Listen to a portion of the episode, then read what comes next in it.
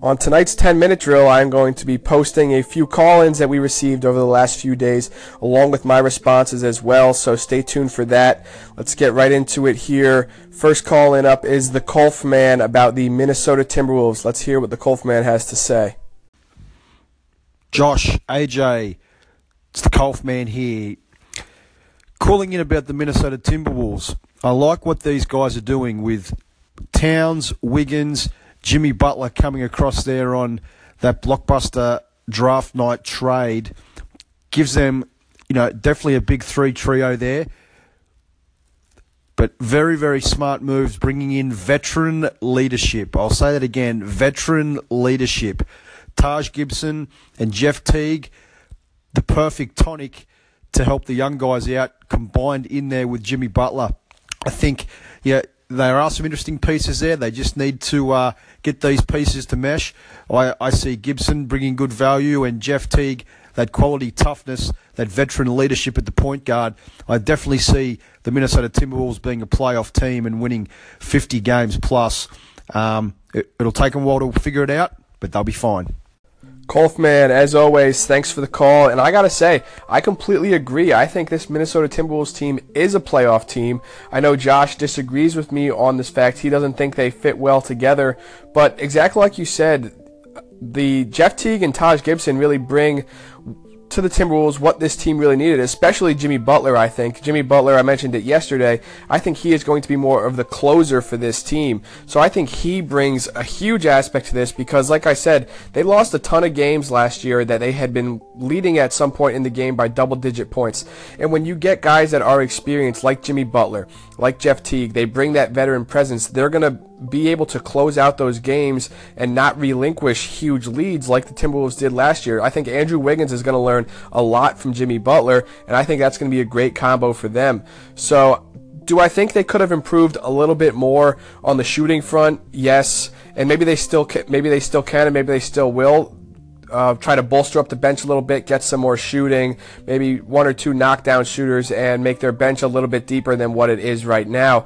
But I think, especially with the Jazz losing Hayward, I think this team is a playoff team that's that is going to come in. You know, a lot of people thought they were going to be a playoff team last year with Karl Towns, Wiggins, and Kris Dunn, Zach LaVine, but that didn't pan out the way people thought it would. But now I think Jimmy Butler, Andrew Wiggins, Karl Towns, I think they have a very solid starting five, and I think they are most definitely looking forward to go looking at going to the playoffs.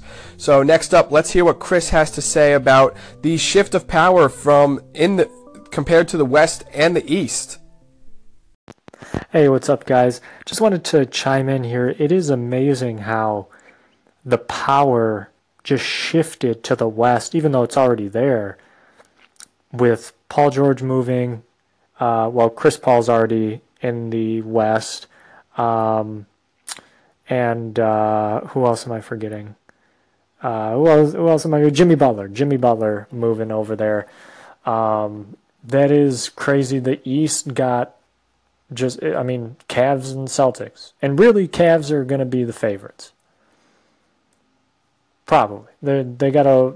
I saw this meme of LeBron having like a red carpet walk, and the Warriors have like this like 300 type battle from the movie, um, which leaves uh, where the Pistons going to be at.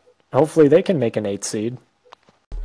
Chris, thanks for the call. And like your memo on that call in says, the West is a gauntlet. And exactly like you talked about, Jimmy Butler Jimmy Butler goes from east to west. Paul George goes from east to west. Paul Millsap goes from east to west. This is 25% of last year's Eastern Conference All-Star team is now in the Western Conference. And Carmelo Anthony looks like he could be on his way if the Knicks end up buying him out. Maybe he ends up in Houston or maybe he ends up in Cleveland. But either way, he could be another superstar that makes the move from east to west. Now, you saw one superstar in Gordon Hayward go from west to east but it doesn't really bolster up that much. You still the East is going to be exactly like you said. You look at the playoff teams; it's going to be the Cavs and the Celtics, and the Cavs are going to be favored. I completely agree with you on that. But you have the Cavs, the Celtics, the Raptors, The Bucks are going to be very good again next year. The Wizards, and then I think you're looking at the Sixers, the Hornets, and maybe your Pistons can sneak into that eight seed. I think the eight seed is really what's going to be up for grabs. Maybe the Heat can get in there after re-signing Dion Waiters today, so they look like they could be moving forward in the potential Waiters and Whiteside. But I think the Pistons, they really have a shot. You know, it'll be interesting to see. They've said they'll match any offer for KCP, so let's see if KCP signs an offer sheet out there. But either way, I think he's going to stay in Detroit. They drafted Luke Kennard, who is who is solid. Tobias Harris is very underrated. So I think the Pistons could. I mean, they had a solid year last year, not great, but they could sneak into the eight seed and let's be honest, all these superstars moving west is good news for these teams that are going to be fighting for the bottom of the Eastern Conference playoffs. And I think the Pistons are going to be one of those teams. So maybe they will make your NBA season next year and sleek into the playoffs. It wouldn't surprise me to see them be the team that grabs the eight seed.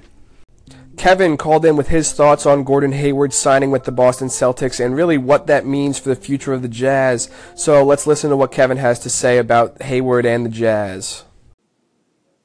Hey, uh, uh, I, I, I didn't want to ruin AJ's feelings or uh, any of the people who, um, or the game time guru. I didn't want to inter, you know, intervene, but I, I kind of saw this coming. I just, I just thought the Danny Ainge Hayward relationship was too good to be true, and I knew he was going to be a Celtic. I just had, and the feeling with the IT, Isaiah Thomas was a big influence, I think, on this too, and I just had a feeling. I'm sorry to any Jazz fan out there I'm not a Celtics fan either, but I, I just I just had a bad feeling with Hayward. He he just seemed more trending towards Boston, even after that four hour meeting in Utah.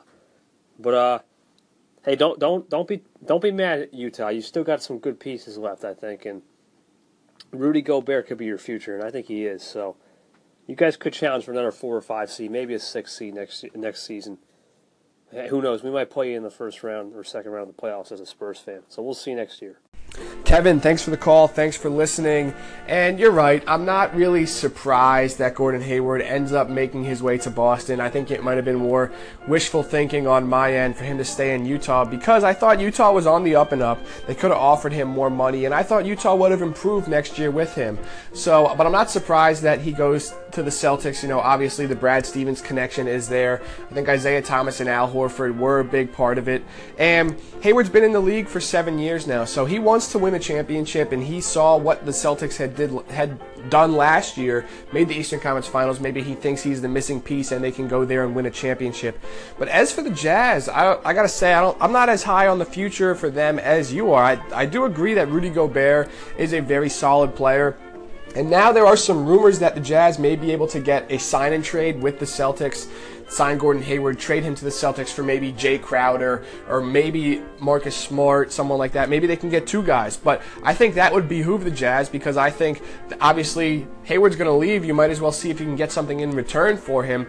But, you know, the Celtics have or not, I'm sorry, not the Celtics. The Jazz have the young pieces. Obviously, we talked about Gobert. Donovan Mitchell, who they just got in the draft, is a young athletic guard that I think is going to be good here. But, you know, I think they brought in Ricky Rubio. He's not really a scoring point guard. They brought him in to pair with Gordon Hayward because he would have turned more scoring duties over to Gordon Hayward. You saw last year Hayward and Hill were the two guys that they turned to for scoring, and now Hayward and Hill both find themselves on other teams. So I don't really think the Jazz are going to end up making the playoffs next year because you look at what other teams in the West have done. The Nuggets got better. The Timberwolves I talked about already, they got better. So I think it's going to be a long road ahead for the Jazz, and I think they could be out of the playoffs for a few years. But you never know. Maybe they can go out and make a splash and sign another free agent or work something with this sign and trade. So, Kevin, thanks again for the call. Thanks for listening. As always, thanks for listening. If you have anything you want to hear Josh and I talk about, or maybe you want to get our thoughts on, let us know. Call into the station or hit us up on Twitter at 10 Minute Drill. Fantasy football season is right around the corner, and Josh and I always love talking about that. So thanks again for listening. Have a good night.